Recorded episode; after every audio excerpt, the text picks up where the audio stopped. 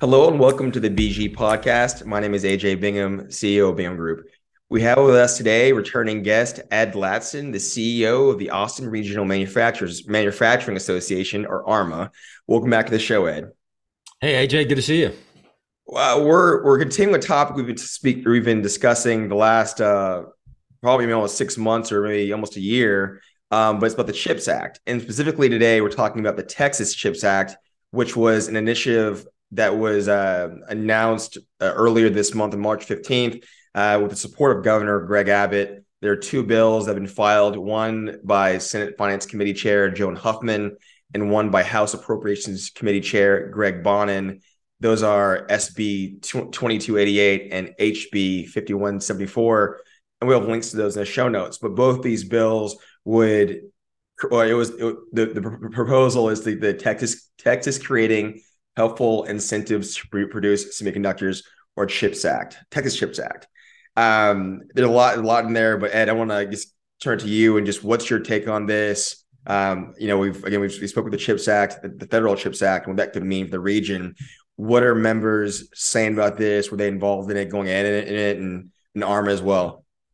Yeah, I think it's um, you know another great example of the governor showing some leadership around economic development and making sure the state has the tools it needs to really attract world class companies.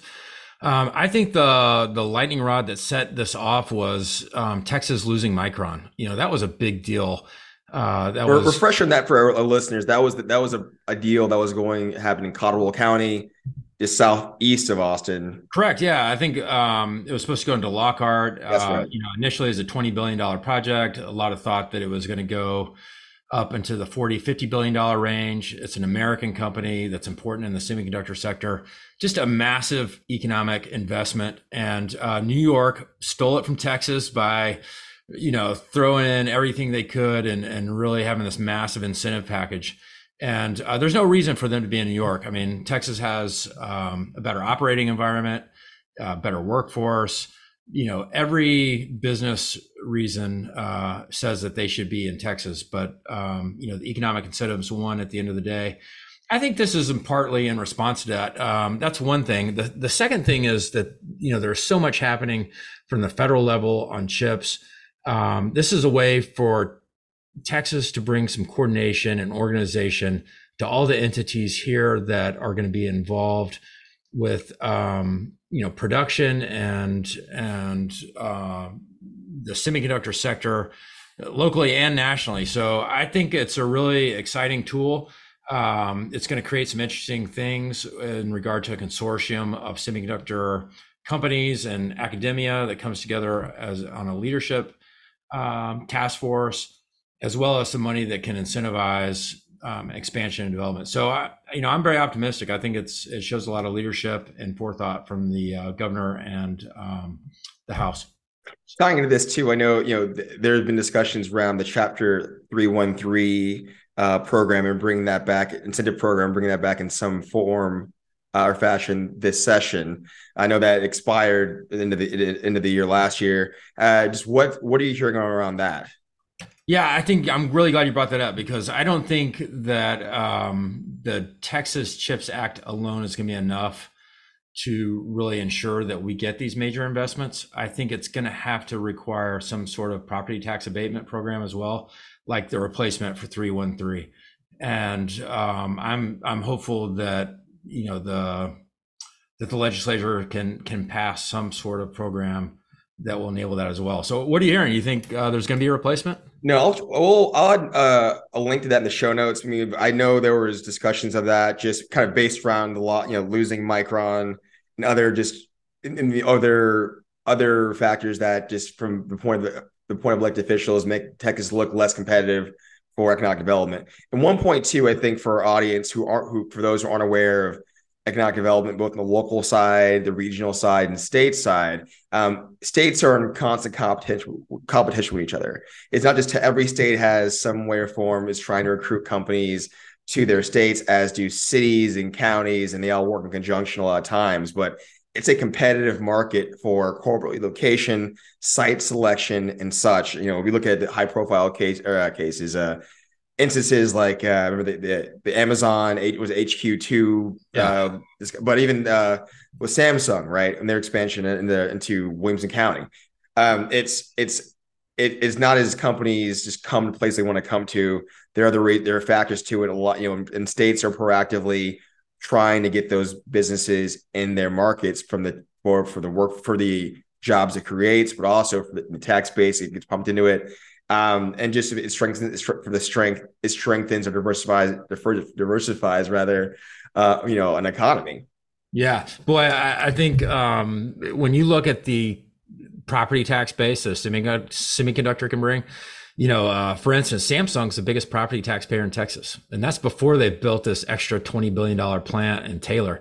You know, we're talking about mega capital investment, and that's one of the reasons why we have to have these tools because Texas is not a competitive property tax state. We're ranked something like forty seventh worst tax burden uh, in the United States. So if if they're going to win these really mega capital intensive businesses, they have to be able to offer some kind of tax abatement.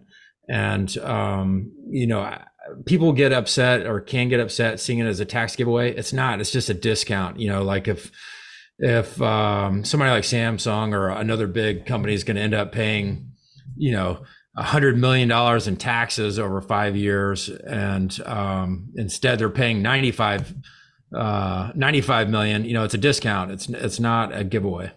Well, so we saw we saw that. My muted or not? We saw that just you know in Austin last uh in you know in the fall, just with uh you know Austin ISD had an application before them from I think it was NXP Semiconductors, uh, and some of the same arguments being made by you know certain stakeholders about the nature of the program.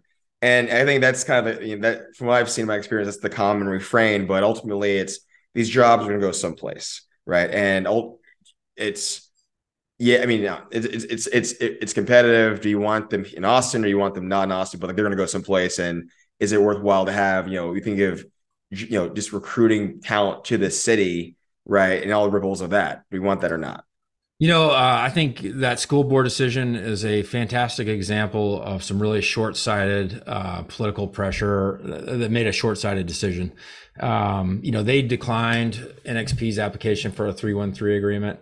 And, um, you know, I know that there are a lot of groups working against it, but the truth of the matter is NXP has a, a very long legacy of serving, uh, you know, underserved populations in Austin and Central Texas. Uh, they provide these great jobs for uh, people without college degrees and give them a pathway to the middle class. If we're talking about affordability in the city, like we need companies like NXP and Samsung and these others to um, you know provide these good jobs. But um, another thing that's a factor in that is to be eligible for CHIPS funding from the federal government, you have to receive local incentives as a match. And if school boards are going to decline to give you know fine upstanding companies these incentives, how are they going to get that local match? I'm questioning when I read the language in this Texas CHIPS Act bill if um, this is a vehicle for Texas to support some of these companies through an incentive, and that qualifies a match. I'm not positive about that, but I see some language in there that makes me think that might be possible. So that could be another factor in play. I'm looking at right now. You're looking at some of the, the bullets of the language, but you know the bill would also create the Texas Semiconductor Innovation Fund, which will support colleges, universities, and businesses with funding for manufacturing design. You have the let's see, the Texas Semiconductor Innovation Consortium, uh, which would include you know 18 of the university systems in Texas. Um, possibly, yeah. I think there's, I think ultimately, right. These bills, both bills, again, just got filed or sent to committee last week, so they'll be working through the process steadily. This next month session ends May 29th, so expect heavy action on these. If he has the support of the governor and the appropriations and finance chair, I something is going to come out of this, but ultimately you know, for again for the, for legislative process, for those who are aware, most likely the, the bill will go out into conference committee and be hashed out. I doubt there'll be much difference in them, and you know we'll we'll see what ends up in the governor's desk. Yeah, we'll, I we'll think see, we'll see in, we'll, we'll see in about two months too on that. Well, and I think specifically the language I was interested in, and it says uh, you know it creates a semiconductor innovation fund, and um, this fund will be able to issue grants to private businesses with an established presence within the state to encourage economic development related to semiconductor manufacturing design. So I think there's some flexibility there, and and I totally agree with everything you said. You know, we'll see what comes out here in a couple months, and I, I think uh, overall, what what I'm excited about is this is just another tool that's going to help us be one of the strongest semiconductor ecosystems in the United States. I really feel like we have something special here. You know, we have the fabs that make the chips. We have the tool makers like Applied Materials and Tokyo Electron that that give the tools to the semiconductors uh, to help them make their chips. And then we have the suppliers that that support all these businesses and make it a really dynamic place. Uh, we hosted the um, Secretary of Commerce, um, Gina Raimondo, a couple weeks ago, and she was super impressed with uh, the ecosystem here. She really felt like this was a great area for investment from the Department of Commerce. And um, you know what the governor is doing is just only going to further that, and it just shows we're all collaborating. We're all really aligned that uh, this is an industry that provides a lot of value. Well said, Ed. And again, I think what we should plan on doing is just uh, we'll be tr- we'll be tracking the bills, and as they pr- proceed, uh, love to have have you back on maybe to talk about we can talk about the aftermath once we have a consensus bill out but we'll know that in short order by mid part of uh, Q2. Lastly, any other programs coming with the ARMA this quarter in the near term? Well, you know, uh, we have a lot of stuff going on. Uh, starting to plan for our um, conference is coming up in September, but before that, we have our workforce summit in April that we uh, host with Austin Community College and other educational partners. Um, and that should be pretty exciting. I'm going to hear from industry and uh, some experts on you know what's what's the state of the workforce and where are the gaps and what do we need to be working on to make sure manufacturers here have the best workforce in the region so great is welcome there, to come out to that hope you make it I, I, will be there is there is there information uh, posted yet about that we can put the show notes you know we just got the uh, email out today but we'll definitely um, give you some information to post out to your members to your uh, to your yeah to your listeners there you go all right, Ed. Uh, thank you for your time. Ed Latson is the CEO of the Austin Regional Manufacturing Manufacturing Association, or ARMA. Uh, Ed, we look forward to have you back on in the near term. Always fun talking. Appreciate the opportunity. Thank you for listening to the BG Podcast. If you enjoyed the show, please share with your colleagues. The BG Podcast is available on Apple Podcast, SoundCloud, and Spotify. The BG Podcast is a product of the Bingham Group LLC an Austin based lobbying firm serving businesses, nonprofits, and trade associations at the municipal and state level.